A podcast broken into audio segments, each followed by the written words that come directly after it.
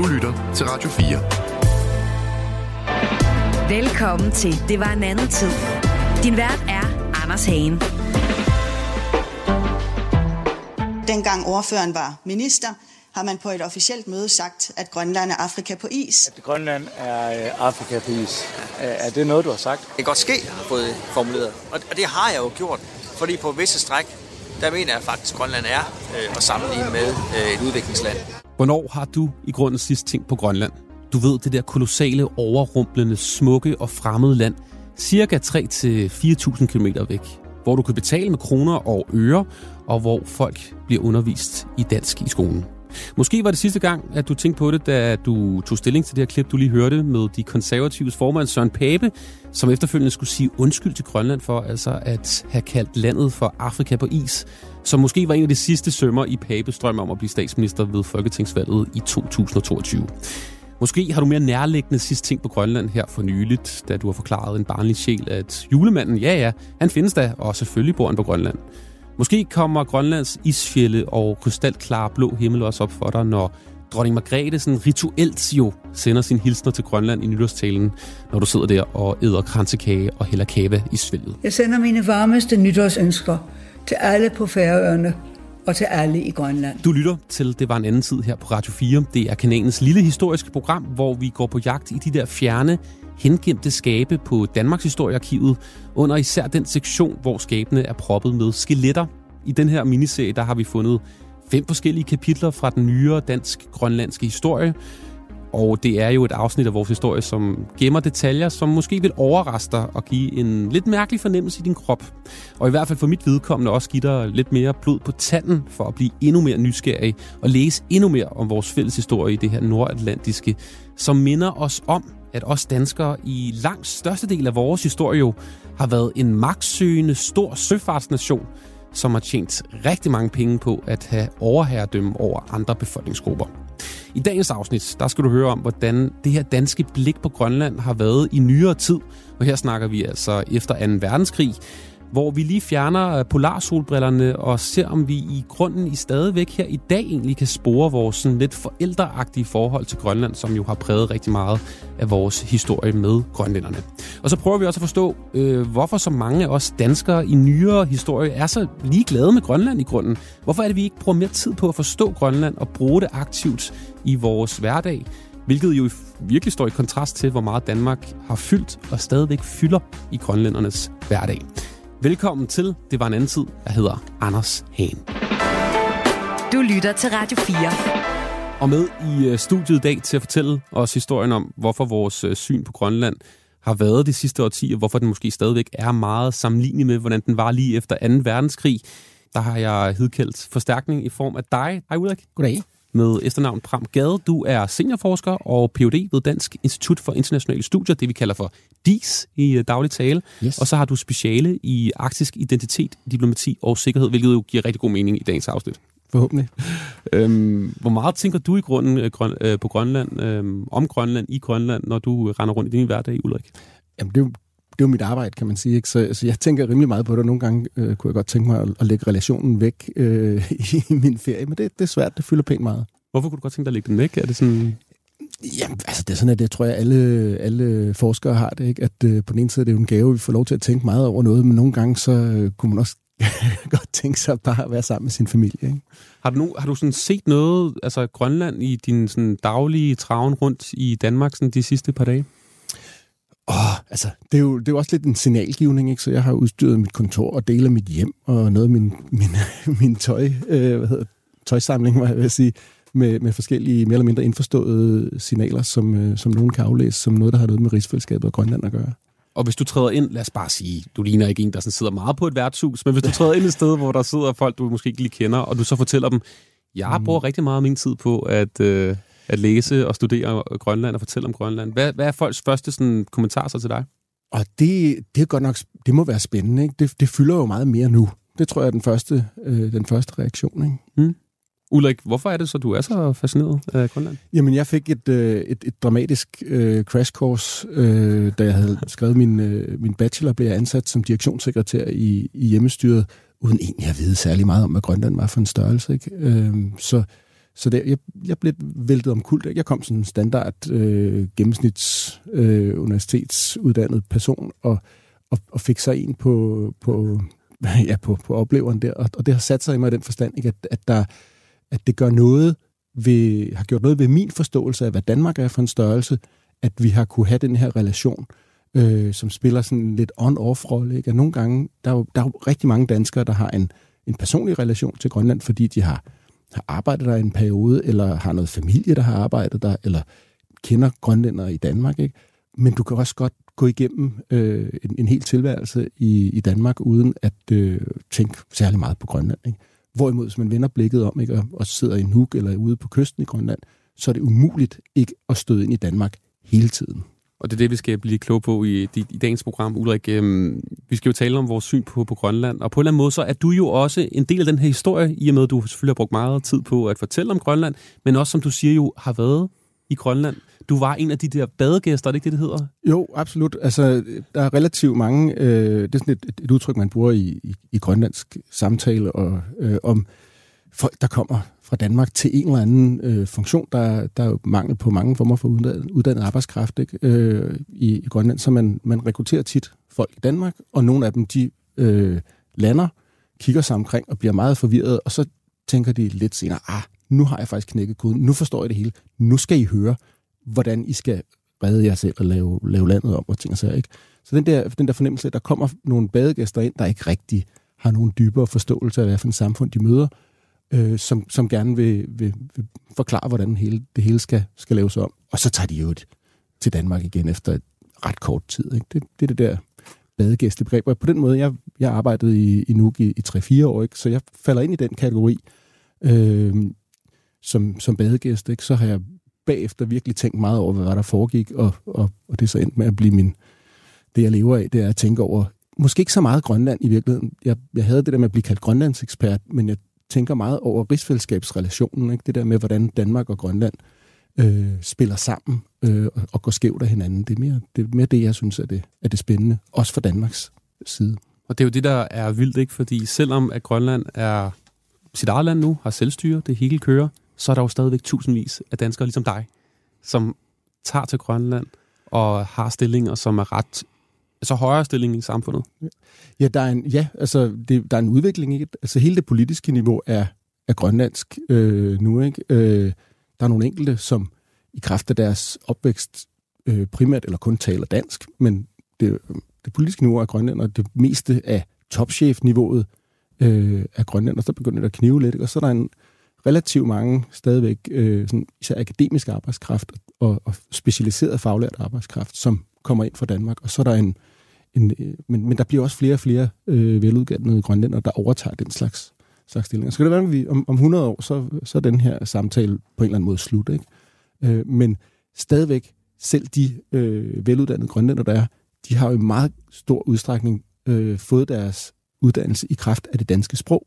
Mm. Øh, så på den måde er, er Grønland stadigvæk låst fast i, at selv hvis man slår fri for alle danskerne, så meget af det intellektuelle input, man får, det bliver stadigvæk filtreret gennem øh, en, en dansk forståelse. Og danske bøger måske i virkeligheden? Altså bøger, aviser, fjernsyn, øh, internettet har gjort alting nemmere, ikke? så på den måde er, er, er man ved at slippe fri af det der danske fagntag, ikke? men, men øh, grundlæggende har, har dansk jo været et, øh, det, det primære vindue til omverdenen for, for Grønland øh, i 300 år nu. Ikke? Det var det også i Island. Der slap man af med det for i det sidste 30-40 år, har man skiftet til engelsk som, øh, som, som første fremmedsprog, og det har gjort en forskel for Island, og det, der er mange grønlændere, der, der kigger i den retning og siger, det skal vi også gøre. Vi skal hugge mere direkte op med verden, i stedet for at filtrere os gennem Danmark. Vi skal i dag prøve at øh, lytte til øh, nogle eksempler på, hvordan vores syn på Grønland måske i virkeligheden ikke har ændret sig særlig meget siden 1953, da vi fik den nye øh, grundlov, som jo betød faktisk, at Grønland blev en del af Danmark som et amt. Altså, grønlænderne blev danske statsborgere, og Grønland skulle være en form for Norddanmark. Det var i hvert fald det, der var tankegang tilbage i 53, og det er jo det, den grundlov, vi stadig lever med her i 2023, og måske kan det der syn fra dengang stadigvæk ses i vores hverdag. Det vil vi i hvert fald prøve at finde nogle eksempler på. Velkommen for Ulrik. Det her, det er, tak. det var en anden tid. Du lytter til Radio 4. Ulrik Pramgred er dagens gæst her i Det var en anden tid på Radio 4. Og Ulrik, jeg tænkte, vi lige skulle prøve sådan at give et eksempel på, hvor stor nærmest provokerende forskel, det er i hvert fald det, du har brugt som, øh, som mm. ordvalg, øh, på hvor meget vores forskellige lande betyder i vores hverdag. Altså her i, i Danmark, hvor meget betyder Grønland? Nok ikke særlig meget. Vi ser det ikke særlig meget i vores hverdag. Det er måske mm. julehilsen til Grønland, og hvad ved jeg. Man kan Men i hvert fald skrue op og ned for det, som man vil nærmest. Ikke? Man skal i hvert fald opsøge det, ikke?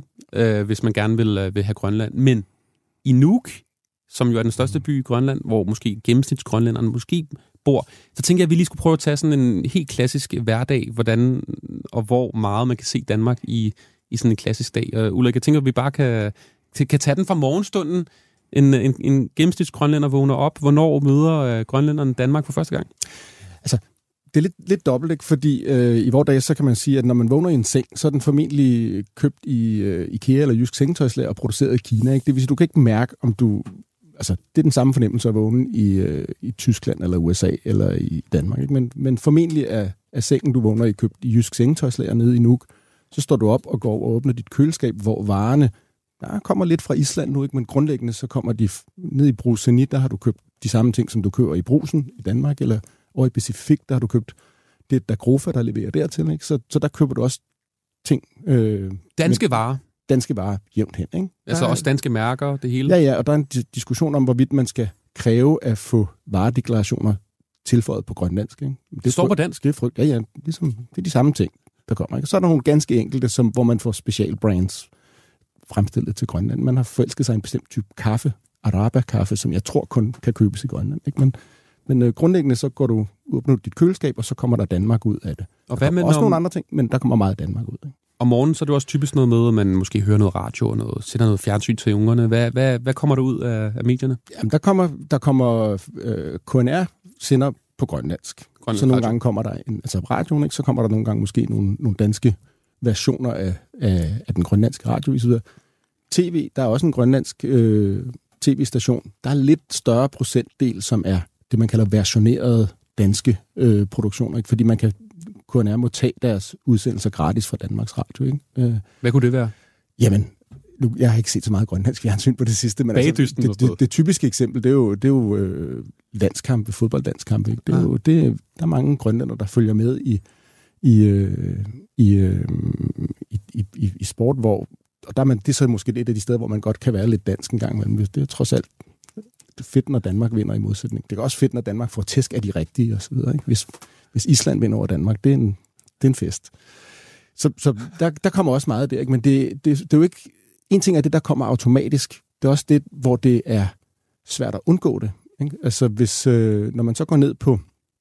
Øh, hvis man skal snakke med sin, øh, med sin kommune øh, og søge om et eller andet, ikke? så er der en vis øh, chance eller risiko for, at, at den sagsbehandler, man skal tale med, er en dansk akademiker. Så der er man nødt til at slå over i dansk, selvom det måske ikke er det sprog, man, øh, man har det bedst med, så kan der komme en tolk, så bliver det besværligt osv. Ikke? Hvis man skal øh, på en videregående uddannelse, så er det nemmeste, man kan tage den i Nuuk, inden for et lille palet ikke? Af, af uddannelser. Det oplagte er at tage til Danmark, for der er man øh, SU og gratis adgang osv. Og, og så kan man kæmpe sig hen over en hurdle og, og sende sine børn til, til Norge eller USA eller noget andet i stedet for. Ikke? Men udgangspunktet er, at man starter med at flyve til København, også fordi det er der alle, alle flyene øh, flyver hen. Ikke? Hvad med i skolen og gymnasiet og sådan noget? Altså, hvor meget, Jamen, hvor meget er der dansk der?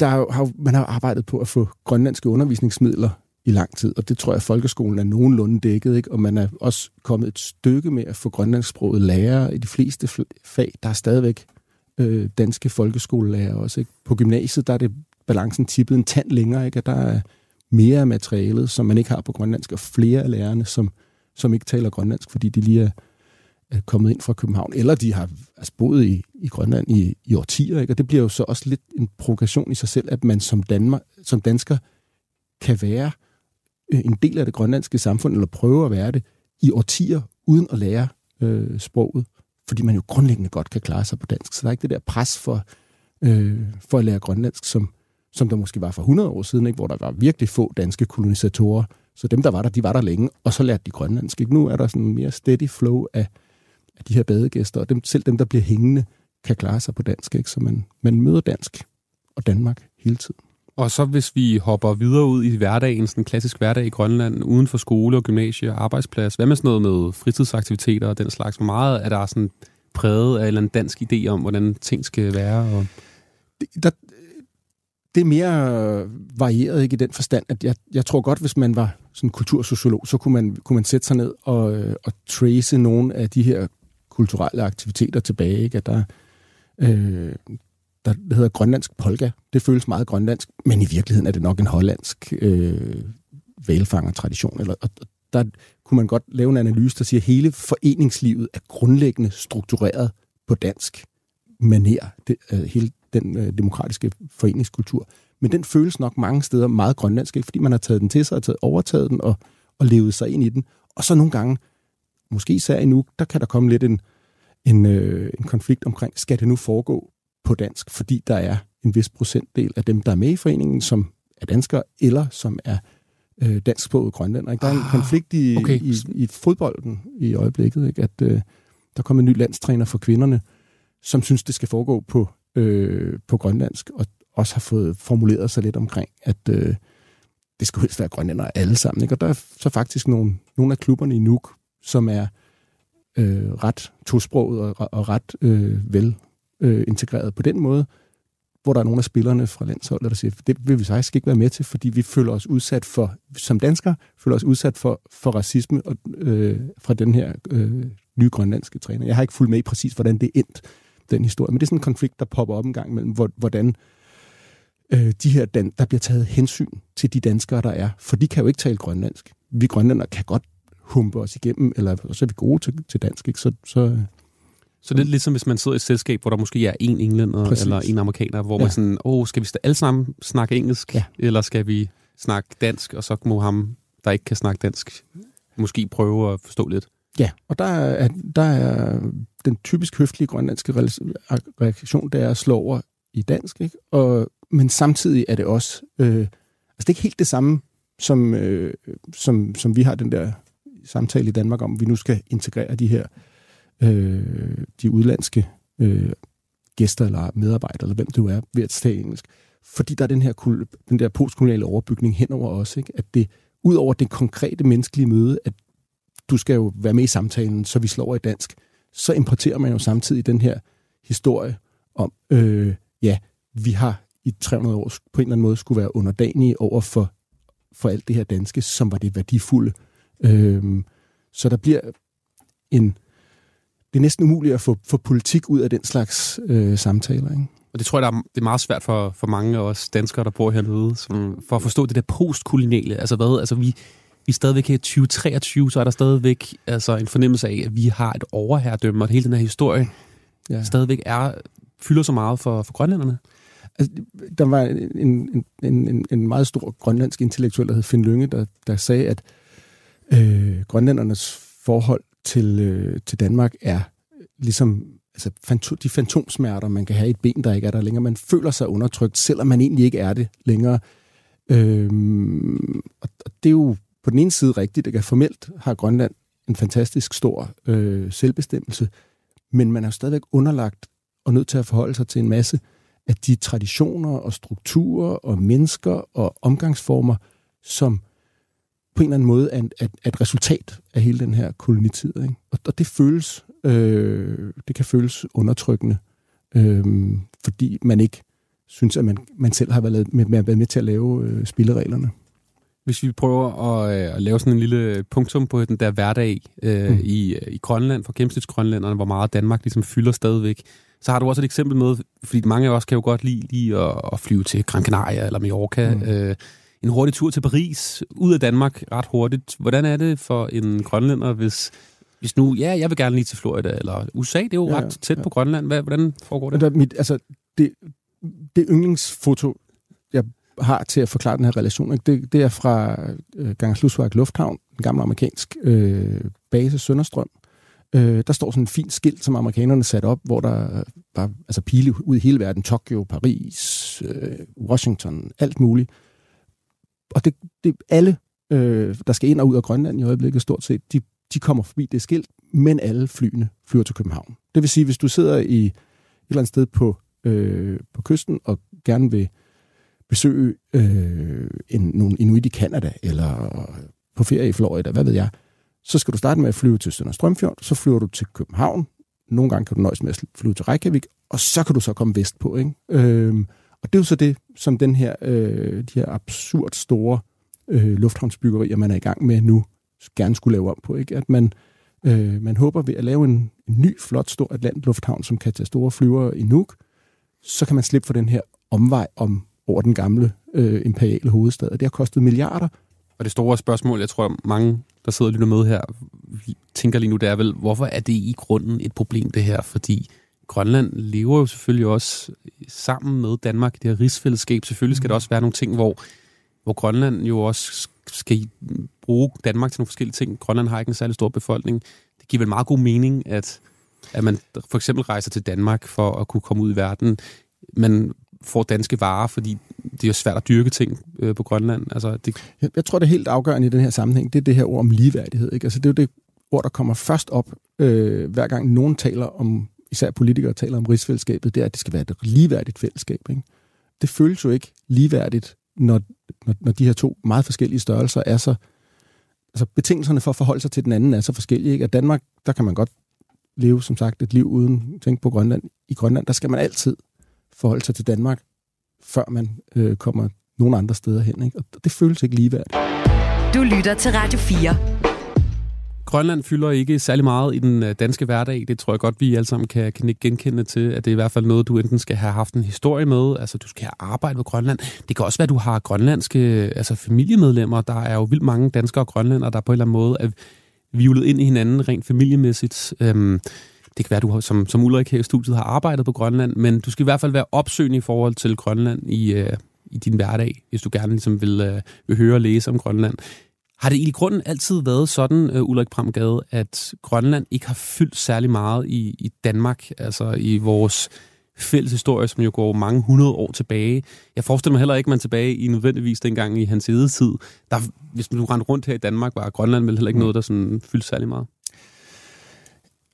Nu er jeg ikke historiker, så jeg, jeg kan ikke øh, sige, hvad, hvad, hvad alle folk gik og tænkte på i, for mange hundrede år siden, men, men øh, altså, det har altid været en, en, øh, en bihistorie i forhold til hovedhistorien om, hvem, øh, hvad Danmark er for et land. Et lille, øh, homogent øh, landbrugsland, og så blev vi moderniseret af velfærdsstat osv. Ikke?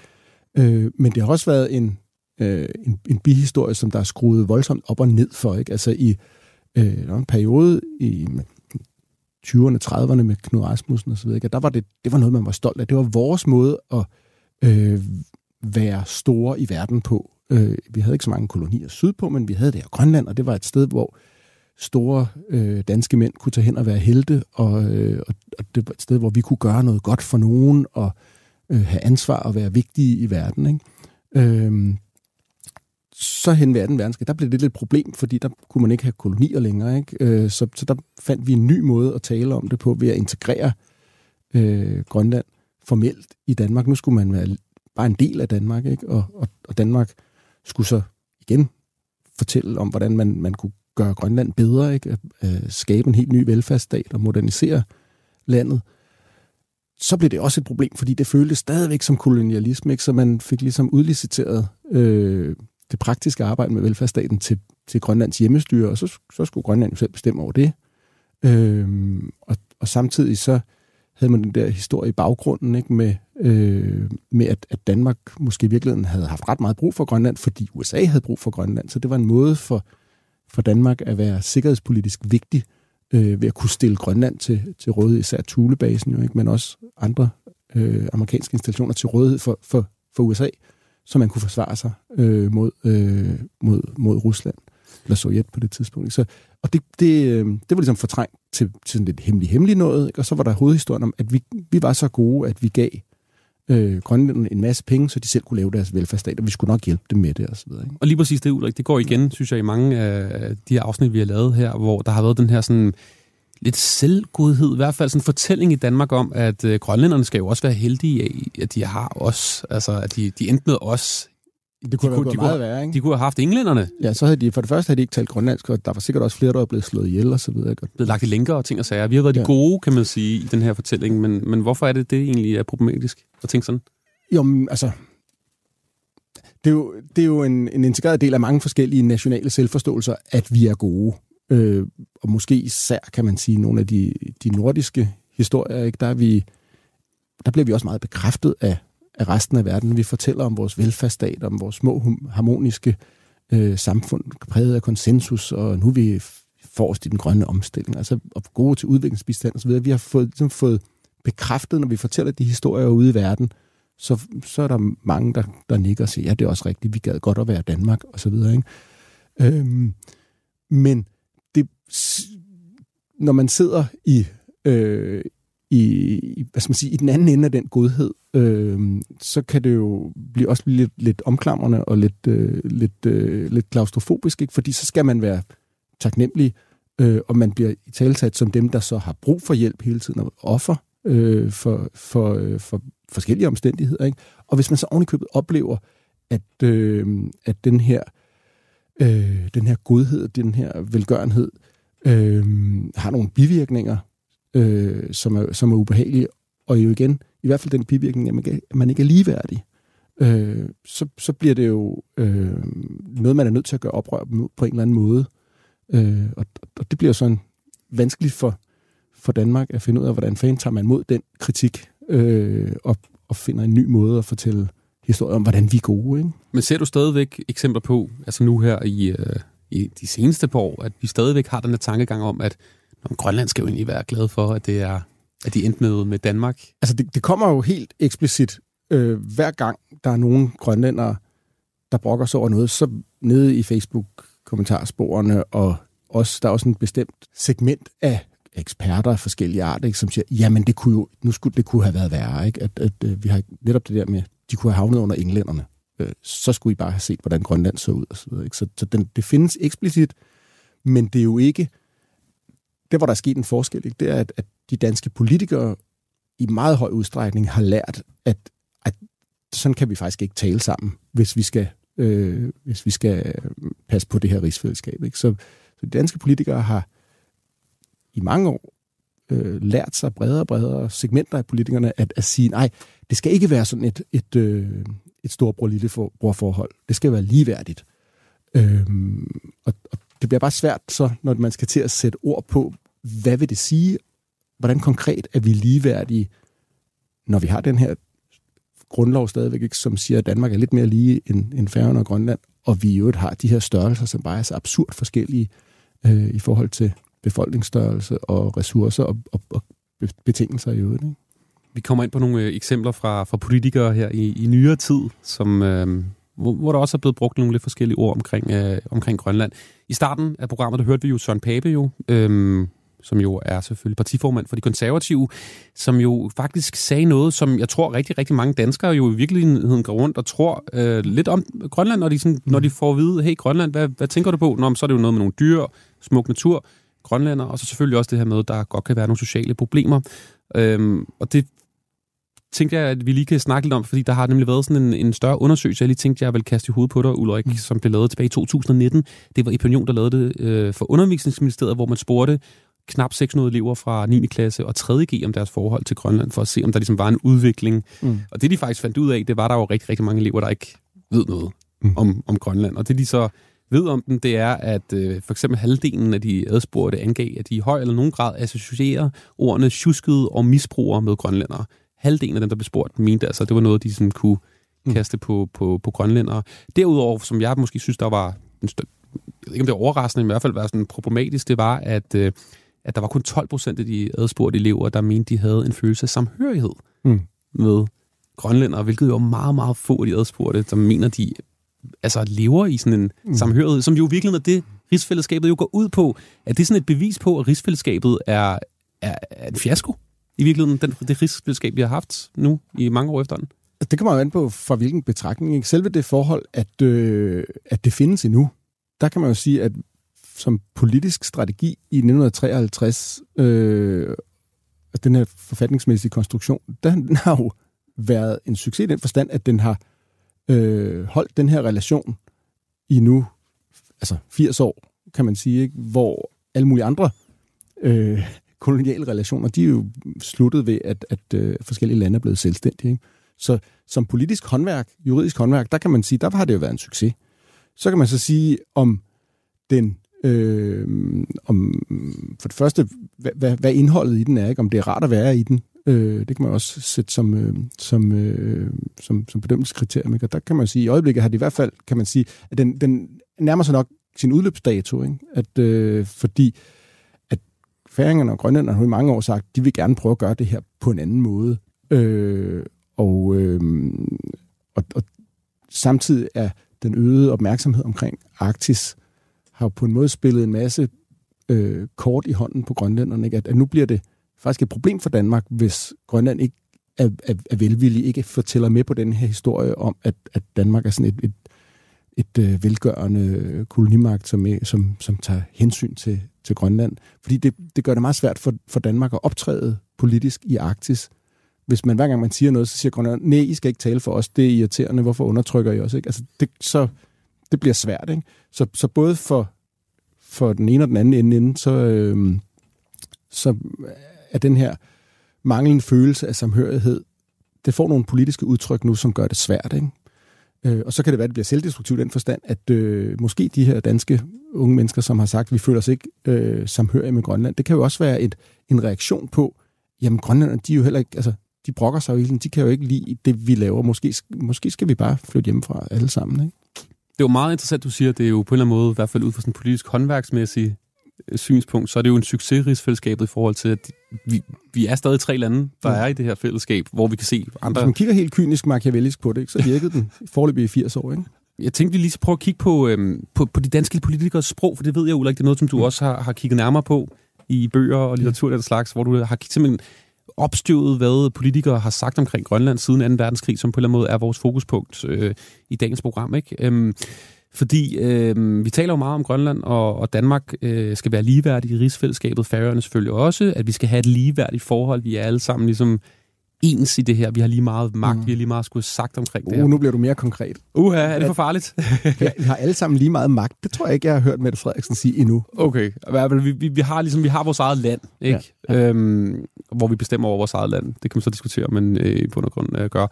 Jeg har så et par eksempler ja. med fra, fra de senere år faktisk, ja. hvor måske vi stadigvæk kan se lidt det her med øh, en, en en postkolonial øh, sådan sprogbrug omkring øh, Grønland. For eksempel tilbage i, i 2016-17, hvor øh, skatteminister på det tidspunkt, Carsten Lauritsen, han holdt øh, nytårskur. Øh, det var i Lemvi-egnens Venstre, øh, hvor han øh, sagde følgende, vi har sikret os en stemme ved at købe en grønlænder et af de grønlandske mandater har vi gjort til formand for Grønlandsudvalget, mod at hun altså så ikke stemmer mod regeringen i afgørende spørgsmål. Så må vi bare håbe, at der ikke er nogen, der byder mere på et tidspunkt, siger Carsten Lauritsen. Og det var så ifølge dagsbladet øh, Holstebro Struer mm. i forbindelse med den her nytårskur. Øh, hvad siger den her historie om vores syn nu på, på grønlænder her i... Ja, på din side er det jo en, det er jo en, det er jo en øh, befriende ærlig og præcis beskrivelse af den måde, Christiansborg-politik også fungerer på. Ikke? Altså, det var det, der foregik. Øh, eller Hammond øh, fik en post mod at love ikke at vælte regeringen. Altså, det er jo en handel, kan man sige. Ikke? Øh, og, og, og man kunne måske tale om Jon Steffensen på samme måde. Ikke? Han blev smidt ud, men nu har vi købt ham tilbage ved at give ham nogle poster, fordi vi har brug for ham. Ikke? Øh, så, så på den ene side er det jo en, en, en fin beskrivelse af noget, der er foregået. På den anden side, så ligger der jo i øh, i den måde, han siger tingene på, at det er jo sådan noget, man kan med en grønlænder. Ikke? At det, der ligger sådan en idé om, at det er sådan lidt ligesom Afrika, at, at det er et korrupt foretagende, hvor det kan godt være, at politikerne siger, at de gerne vil noget, ikke? Øh, men, og mener nogle ting alvorligt, men man kan købe dem. Øh, der, er, der er sådan lidt korrupt en, en fremstilling at, at det er almindeligt, at man kan det. Ikke? Så er der også et eksempel her, og det er ikke fordi, at det kun er venstremænd, der siger det her, men det er Søren Pind, der i øh, Deadline også øh, sagde følgende et øh, alternativt flertal bestående af en konservativ renegade og to grønlandske politikere, som lige pludselig kom ned fra indlandsisen for at drive dansk indrigspolitik.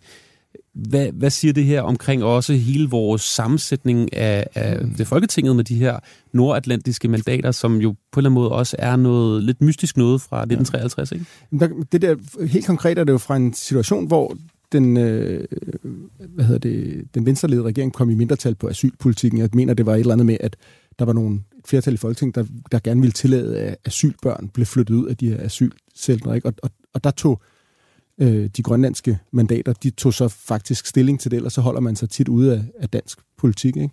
Øh, men han får grundlæggende sagt, at det burde de ikke gøre. de har ikke, øh, når man er valgt i Grønland, så har man ikke ret til at blande sig i dansk indrigspolitik. Er det ikke også rigtigt? Mm, altså formelt er det i hvert fald ikke rigtigt, i den forstand, at når man er medlem af Folketinget, så er man medlem af Folketinget, så er man lige meget værd. Så kan man være bedre eller dårligere til at indgå i, i alliancer og, og have brug for at blive talt med, når man skal nå 90. Ikke? Øh, og, og det, det store problem er jo i virkeligheden, at når man spoler tilbage til den her afkolonisering i 1953, det helt afgørende argument for, man skulle bruge det i, i FN, men man skulle også bruge det over for grønlænderne, ikke? det helt afgørende argument for, at nu kunne man sige, at nu er grønlænd, øh, grønlændere ligeværdige borgere, det var jo netop, at nu kunne de sende to medlemmer til Folketinget på lige fod med, med alle andre øh, danske statsborgere. Ikke? Så han er inde på den måde at pille ved, øh, om de faktisk er ligeværdige. Ikke? Så kan man sige, det er jo, det er jo øh, en, et, en del af paradokset er jo, at grønlænder og færinger har altså, de har ligesom to gange stemmeret, ikke? fordi de, har, de vælger deres egne øh, i Natsisartut og, og lavtinget, hvor de tager sig af, af deres indrigspolitik, men de har i øvrigt også øh, stemmeret i, i dansk politik nede i, i Folketinget. Ikke? Og det, det er et uløseligt øh, problem, som man også har i, i Storbritannien, ikke? at, at øh, der, der er en England er en meget stor enhed, øh, som så har Skotland og, og Nordirland og, og Wales for siden, og som har deres egne assemblies, hvor de tager stilling til mange ting, men de har også øh, stemmeret nede i, i London. Man kan bare ikke ligesom... Det blev utænkeligt, tænke at sende to danskere til, øh, til Færøerne og to danskere til Grønland i det vil nok respektive parlamenter. Det vil nok føles som, øh, som indblanding i indre anlæggende. Problemet er, at det er så forskellige størrelser her, ikke? at man kan... Det er meget svært at lave en, sådan en, en formel, symmetrisk federation. Altså når Tyskland kan være en, en, en, en forbundsstat, så er det fordi, at der er store og små delstater. Der er ikke nogen, der har flertal alene. Det samme i USA. Hvis der var en af staterne, som havde over halvdelen af stemmerne, så ville det være svært at få det til at fungere som federation. Det er meget svært at omtænke rigsfællesskabet fra at være det her en enhedsstat, som har to små undtagelser, som kan tage, tage fat på deres, øh, deres, deres, øh, deres indre anlægner. Det er svært for både for øh, sådan rent logisk at, at optænke en ny struktur, men det er ekstremt svært, især for måske for danskere, fordi vi er vant til grundlæggende at tænke os selv som den her lille homogene nationalstat, hvor vi sprog, ens. sprog og kultur og religion og administration, det hele passer så fint sammen. Ikke? Så har vi de her to små sten i skoen, som, som gør det helt. Det passer ikke helt sammen, og hvordan kan vi omorganisere det? Ikke? Det at komme ud i det her område, som, øh, som er så smukt, det er jo bare drømmen, der bliver opfyldt. Der er ingen kære mor. Der er koldt. Åh, oh, hunden er klar! Kom, kom, kom, kom, Thor! Dygtig Thor! Det værste, man kan opleve, det er at miste sit eget liv eller miste sin makker. Du kan ikke tro, at der kommer en og redder dig. Vi skal ikke fanges ud det her. Ja! Det, det bliver bare en sindssygt vild rejse, vi skal ud på. Sirius fra 2. januar på DRTV og DR1. Du lytter til, at det var en anden tid her på Radio 4. Vi har besøg af Ulrik Pram Gade, som øh, ved en hulens masse om øh, Grønland. Du vil ikke kaldes ekspert. Jeg vil hellere vide en masse om rigsfællesskabet, end jeg vil vide en masse om Grønland. Og du er også seniorforsker og Ph.D. ved øh, Dansk Institut for Internationale Studier, det vi kalder for DIS. Og det vi lige hørte her, det var ikke dig, Ulrik, trods alt. Du har ikke været i Sirius-patruljen.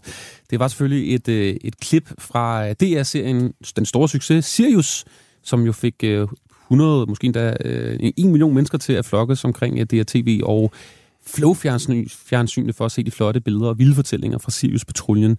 Øhm, den stolte danske hundepatrulje i øh, nordøst Grønland gennem mange generationer. Nu vil jeg lige læse noget fra, fra Berlinske som du blandt andet har været med til at øh, skrive. Alt i alt fremstår Sirius dog som en fascinerende og til dels ydmyg fremstilling af maskuline og modige mænd. De færreste vil få kaffen alvorligt galt i halsen over. I hvert fald ikke så længe ingen sætter grundlæggende spørgsmålstegn ved, hvorfor det kun er Dannebro, der vejer for hundeslederne, når det er grønlandsk territorium, soldaterne befinder sig på. Drejer man synsvinklen en smule, så står det altså klart, at der uden for rammen af serien er spørgsmål, forsvaret måske bør stille sig selv. For hvem øhm, suverænitetshævder de danske soldater egentlig på vegne af? Sådan skrev du, Ulrik, sammen med din kollega Sofie Rud i Berlingske tidligere i år, efter altså serien her havde premiere på, øh, på Danmarks Radio. Øh, hvorfor var det, I følte behov for at, at skrive det her? Jo, altså, hvis man skal stille det meget hårdt op, ikke, så var den serie, det er jo fantastisk. Altså, det er jo umuligt ikke at holde af de der mænd der, som både er bløde og hårde samtidig, og de kører rundt i det der fantastiske øh, landskab. Ikke? Men uden sammenligning, så lidt ligesom Trump, at lidt et blast from the past. Ikke? At, at hvis man ser den film, eller den serie, og, og tager den for alvorligt, så er sådan noget med suverænitet, det er noget, man klarer ved at sende store øh, hvide mænd ud og lave heroiske gerninger. Ikke? Og, og det, er jo, det har jo bare ikke særlig meget. Det er muligvis relevant i en eller anden forstand, at man opretholder noget suverænitet. Ikke? Men det, der er uden for billedet, det er for det første, at den teknologi, der er en grønlænder med i, i Sirius Patruljen i et af de der afsnit en gang i 70'erne, øh, og, og han optræder så meget som en, en dansker i den serie. Ikke? Øh, men, men de hundeslæder, de kører på, er jo grundlæggende en, en grønlandsk teknologi, danskerne har overtaget, og så bruger til sit eget formål. Ikke? Og det, det mere aktuelle er jo så, at det er jo ikke sådan, at hvis nu de her charmerende soldater holder op med at køre rundt i Nordøstgrønland, så plop, så vil dansk suverænitet forsvinde her. Men er det ikke helt grund til, de er?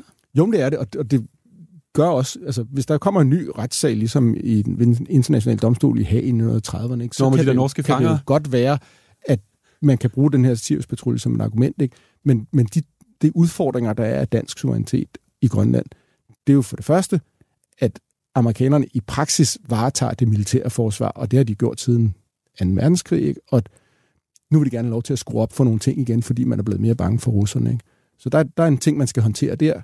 Og det andet problem, den anden udfordring, det er, at øh, man har talt meget i dansk øh, forsvarsforskning om, om Grønlandskortet, at øh, Danmark kunne få måske slippe lidt, lidt nemmere om ved det i NATO, fordi vi kunne spille Grønlandskortet. Ikke? Vi kunne stille Grønland til rådighed for USA, og det er så vigtigt, at så behøver vi måske ikke bruge så mange penge på, på, på vores eget forsvar. Pointen er, at det, Danmark kan ikke suverænt spille Grønlandskortet længere. Måske er det faktisk efterhånden kun øh, Grønland selv, der kan spille det kort. Ikke? Øh, og, det var ligesom også skubbet ud af den her serie. Hele det her med, øh, ja, det er et fint landskab, fine danske hvide mænd. Der er ingen grønlænder til stede i, i, øh, i billedet, og, og heller ikke nogen... Øh, der er, en, der er en, absurd, altså en, en abstrakt trussel fra, at der kan komme nogle russer eller noget, ikke? men, men øh, hvad, hvad er det egentlig, vi, vi skal forsvare os mod, og hvem er det i virkeligheden, der gør det? Ikke? Men er det egentlig ikke også meget fint, altså, at øh, den her serie på en eller anden måde også får måske mange danskere til at tænke på Grønland igen? Gud ja, Grønland og sikke et fuldstændig altså genialt land, som øh, ikke ligger så langt væk fra Danmark, som vi på en eller anden måde har en fælles historie med. Jo, al opmærksomhed er jo god, ikke? Men, men det, hvis man primært ser den serie, så kan man blive lullet i søvn i et billede af, øh, som bedst passer på verden i øh, for, for mange årtier siden. Ikke? Og hvis man så ligesom tager den forståelse med, når man rent faktisk møder en grønlander, så kan det blive en, altså endnu en, øh, en pind til, til rigsfællesskabets ligekiste, ikke? fordi at, at man tror, man har den her forståelse af, hvad det er, der virker, og hvordan, hvad Grønland er, men man har i virkeligheden bare set øh, altså et, øh, en, en, en ekspeditionsfilm fra 30, fra 30'erne, ikke? Øh, øh, og, og det giver jo ikke noget billede af, hvordan Grønland, øh, den, den grønlandske befolkning, den grønlandske politiske system føler sig, øh, føler sig omfavnet af det. Du bor jo ikke i, i Grønland, men, men har du sådan en fornemmelse af, hvordan grønlændere har reageret på den her serie, som jo virkelig er blevet set af rigtig, rigtig mange danskere? Altså, det er jo altså, det er altid forfærdeligt, når jeg, jeg har hverken lavet meningsmålinger, eller, og jeg er heller ikke psykolog, vel, men, men nogle af de grønlænder, jeg har talt med den her serie, de siger, ja, altså, det, det rørte mig ikke. Der var ikke noget Grønland i det. Der er nogle fine landskaber, og så er der nogle hvide mænd, der optræder øh, på, den, på baggrund af den scenografi. Ikke? Men der var ikke nogen der var ikke noget emotionelt for mig at, at, at reflektere i. Så er vi simpelthen ude i, at, at, at du på en eller anden måde mener, at Sirius-patruljen er sådan en form for anachronisme? Altså, det, det, det passer ikke i 2023, det her? Altså, det har ikke nogen mening?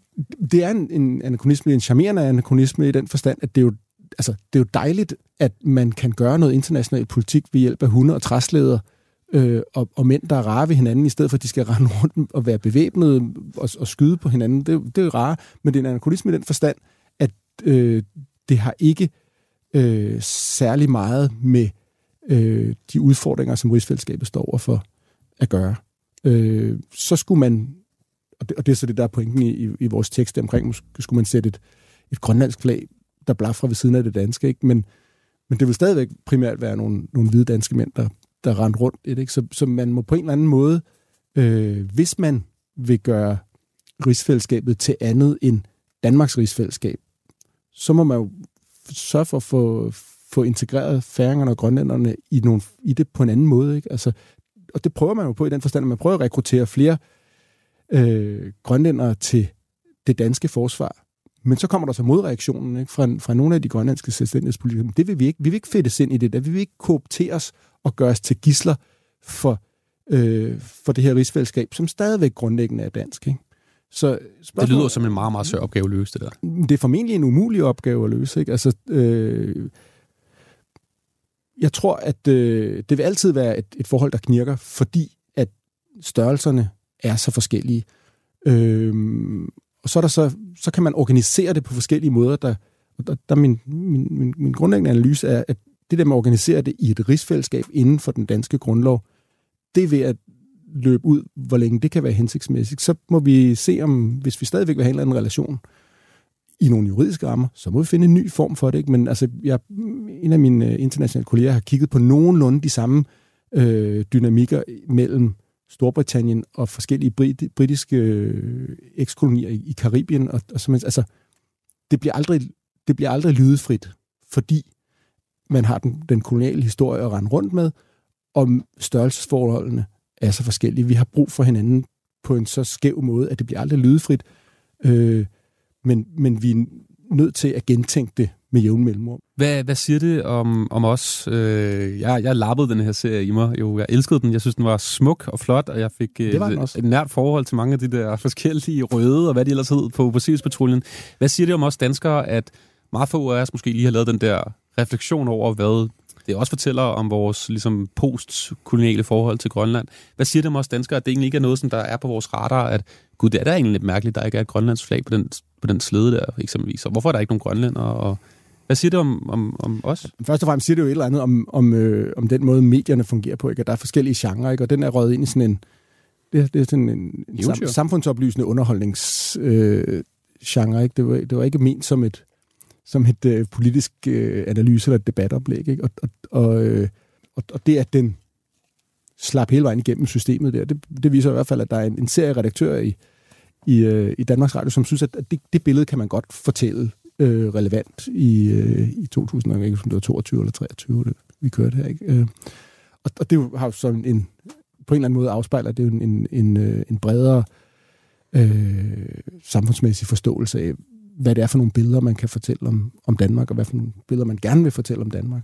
Hvad er det så på, hvis man bruger den tankerække, er det så ikke også lidt problematisk, at vi så, altså også to hvide mænd sidder her i et studie sammen og snakker om Grønland, som ligger mange tusind kilometer væk, og vi sidder bare her og ævler? Jo, jo, altså, og det er jo så for det første dit problem, ikke, at du har inviteret mig, og for det andet burde jeg have protesteret hårdere og sagt, du skal hellere invitere nogle andre, ikke? og det gør jeg nogle gange, ikke? men det er jo også, øh, og der jo det der lige, altså det, det med det manglende lige, altså det, det skæve størrelsesforhold ind igen, ikke? At, at altså, der er bare så mange, øh, en, en, en limited liste af grønlandske kolleger, jeg kan henvise dig til, ikke? både øh, hvad enten det er forskere eller politikere, øh, og øh, de skal lige have den rette ekspertise, og de skal lige have tid den dag, og de sidder, mange af dem sjovt nok i Nuuk, ikke? og jeg er jo totalt overvældet af henvendelser fra ikke bare danske medier, men også øh, udlandske medier. Og der er måske en tendens til øjeblikket, at man, ah, nu har vi ligesom genfortalt den her historie mange gange til et dansk publikum, har de ikke fattet det. Nu er det skal sjovere at fortælle den til en, til en amerikaner eller en kanadier, der kommer måske uden de samme... Der skal vi ikke starte med at rydde nogle, for, nogle fordomme væk, før vi kan fortælle vores historie. Der kan vi bare fortælle den historie, vi gerne vil fortælle os om selv. Så, så måske er det sjovere at have den relation, end den der postkolonialt belastede relation til en dansk journalist. Du lytter til Radio 4. I dag har det handlet om vores øh, syn på Grønland siden 2. verdenskrig, som via forskellige eksempler, håber jeg i hvert fald for dig, stadig på en eller anden måde viser, at øh, der er en, en arv her i, i Danmark fra dengang vi var kolonimagt, som vi jo har været i langt størstedelen af vores øh, historie jo. Vi jo har været, vi har været kolonimagt mere, end vi har været et, øh, et rigsfællesskab over, øh, over Grønland og Færøerne. Ulrik Prabgade, vi har jo haft øh, især også fokus på den her lidt manglende interesse fra den side, sådan for menige danskere, og det er jo ikke fordi, jeg bare vil kaste alle danskere under bussen og sige, at vi er fuldstændig ligeglade med Grønland, men jeg har i hvert fald prøvet via nogle eksempler at vise, at det måske ikke er noget, som der er sådan en stor del af vores hverdag, hvilket jeg synes jo er, er virkelig, virkelig ærgerligt. Men helt ærligt, hvis jeg skal sådan lige lege Jævns advokat, jeg tænker jo heller ikke særlig meget på Roskilde mm. eller Randers Nej. i min hverdag. Det er ikke lige sådan nogle byer, jeg sådan særlig meget har noget med at gøre. Er det overhovedet et problem, at jeg og måske mange andre danskere ikke sådan tænker så meget på Grønland i vores hverdag? Det kommer jo an på, om, om vi øh, synes, at rigsfællesskabet er noget, at noget, vi gerne vil bevare. Ikke? Altså, man kan sige, det, der, der er en anden parallel, at øh, dengang Indonesien var ved at rive sig løs fra Holland, så var der en, en, en, en, en hollandsk diplomat, der sagde, oh nej, det går ikke, vi må lave en ny forfatning, så vi kan beholde Indonesien, fordi uden Indonesien, så vil vi jo bare være, Holland bare være Danmark. Og der, der kan, kan man høre de samme ting i dag, ikke? at åh oh nej, uden Grønland, så vil vi bare være Holland. Altså another mellemstort, lille øh, europæisk land, og det kan man jo leve glimrende med at være. Ikke? Hvem har så mest brug for hinanden lige nu? Er det Grønland, der har brug for Danmark, eller Danmark, der har brug for Grønland? Problemet igen, det er uligeværdigt. Det er på meget forskellige konti. Altså helt konkret øh, er der jo et bloktilskud. Ikke? Og det vil sige, at hvis Grønland har en ambition om at være en velfærdsstat, så er man jo nødt til enten at have den her relation til Danmark, eller skaffe sig den indtægt fra, på en anden måde. Ikke? Så, så helt, hvis, hvis bloktilskuddet forsvandt i morgen, så vil Grønland have et problem. På den måde har Grønland problem for, eller behov for Danmark. Ikke? Øh, Danmarks behov for, øh, for Grønland er, er jo mere diffust. Ikke? Der er nogen, der, der mener, at det stadigvæk spiller en væsentlig rolle, det her med, at, at det er en måde at være gode venner med USA på, og vi har virkelig meget brug for at være gode venner med USA, fordi vi ligger ret tæt på Rusland. Men er det ikke meget kynisk? Fordi der er vel også nogle af de danskere, jo. der tænker, Grønland, der er også en kulturhistorie, vi har været i Grønland, det, og det, nordboerne og det hele og alt det der. Det er en anden historie, ikke? At, at det er ligesom en del af den danske øh, historie, og det er især den her øh, fortælling om, at, øh, at Danmark er så god for verden at have. Ikke? At vi er det her velfærdssamfund, som løser konflikter på en god måde, og vi har set, at vi har været verdens bedste kolonimagt også. Ikke? Problemet er begge de behovshistorier, vi har, lov, altså, vi har brug for at fortælle begge historier, ikke? og de har begge to problemer. For det første fordi, at Grønland selv vil have lov til at stille sig til råd for USA, i stedet for at Danmark skal, skal gøre det, og i den anden konto, ikke, at, at Grønland ligesom ikke anerkender den historie, Danmark fortæller om sig selv, som nogen, der har gjort noget godt i Grønland. Ikke? Så, så det, det er svært at få lov til at, at øh, få dækket sit behov for Grønland, om man så må sige, øh, for, for Danmark. Og måske kan det genopfindes på en ny måde. Øh, men igen, som min, min britiske kollega sagde, det, det bliver nok aldrig helt lydefrit. Jeg ved jo, at du ofte, Ulrik, bliver spurgt om, hvad, hvad fremtiden bringer. Det her, det her forhold mellem øh, Danmark og Grønland. Og du er jo sådan ikke nogen, der nødvendigvis kan spå om fremtiden. Du har jo nogle gode idéer. Og det der er jo mest konkret, er jo, at Grønland kan jo bare sende et brev i morgen og sige, at vi vil ikke være med mere Jamen det, altså, det, sådan har det jo altid været, øh, ifølge international ret, at Grønland er et, øh, et, et kulturelt distinkt foretagende, der, der har været en koloni, der ligger på den anden side af et stort dybt hav, så man kan erklære sig selvstændig. Og det anerkendte Danmark så endeligt formelt i 2009 i selvstyreloven, så det er det ene scenarie, det er bare farvel. Ikke? Mit, min analyse og mit gæt er på den baggrund, at, at det knirker så meget nu på en måde, der er dysfunktionel for begge parter, øh, og for den sags skyld også for færøerne. Ikke? At, at jeg, jeg tror på et eller andet tidspunkt, så summer det sig op til, at man finder en anden juridisk form. Man får også måske gennemført den her øh, udredning, man er i gang med at give op til af, af kolonitidshistorien, ikke? så man får, får noget taget sig af, af fortiden, og man får, øh, får, får lagt en ny ramme om fremtiden, og så kan, så kan relationen humpe videre derfra. Ikke? Og den bliver ved med at knirke, ikke? Men, øh, men det kan være, at det langsomt øh, bliver mindre anstrengende. Man kan sige, at Island øh, erklærede sig selvstændig i... De havde sådan en, en personalunion fra 18 til 44, ikke? og så erklærede det selvstændig i 44, og slap af med dansk som andet sprog en gang i 80'erne, så vidt jeg husker. Ikke? Og der kan man jo sige, at øh, nu har Danmark vel nærmest sådan en almindelig mm, mm, naborelation til Island. Ikke? Der var lige det der, op til finanskrisen, der var det meget vigtigt for islændingene at de der milliardærer at købe magasiner og nogle danske øh, gratis aviser og sådan noget. Så der er stadig en eller anden beef, men, men grundlæggende, Norge er måske også stadigvæk sur over 400 års natten, ikke? men de fandt så meget olie, så det er ikke så vigtigt. Men, så, men man kan få den der koloniale fortid ned i størrelse, udfordringen er større i Grønland, fordi der er et racemæssigt aspekt også, ikke, som har været brugt til at legitimere øh, den her øh, den her, den her koloniale relation, og den er, altså, relationen er trukket meget længere op, ikke, som måske om 100 år kan vi omgås helt øh, frit og, og, og, og afslappet, uden bagage, jeg ved det ikke. Ulrik Pramgade, det var en fornøjelse at have dig med i Det var en anden tid. Tusind tak, fordi du var med. Det var en fest. Seniorforsker og Ph.D. ved Dansk Institut for Internationale Studier, det der hedder DIS. Og det her, det var jo som sagt, det var en anden tid, et program, som er produceret af Beam Audio Agency. Ja, et fint titel på et firma, som altså producerer radioprogrammer, og det laver vi selvfølgelig for Radio 4. Esben Amundsen var med til at lave programmet, og så har vi lånt klip fra Ekstrabladet og Danmarks Radio i dagens program. Tusind tak for lån af det. Jeg hedder Anders Hagen, Og jeg håber, at øh, du har lyst til at høre de andre programmer, vi har lavet om øh, Grønland i den her lille miniserie, øh, bestående af fem afsnit. Du kan høre dem inde i Radio 4's podcast-app, eller der, hvor du nu engang hører podcast. Tusind tak, fordi du lyttede med. Du har lyttet til en podcast fra Radio 4. Flere episoder i vores app, eller der, hvor du lytter til podcast. Radio 4 taler med Danmark.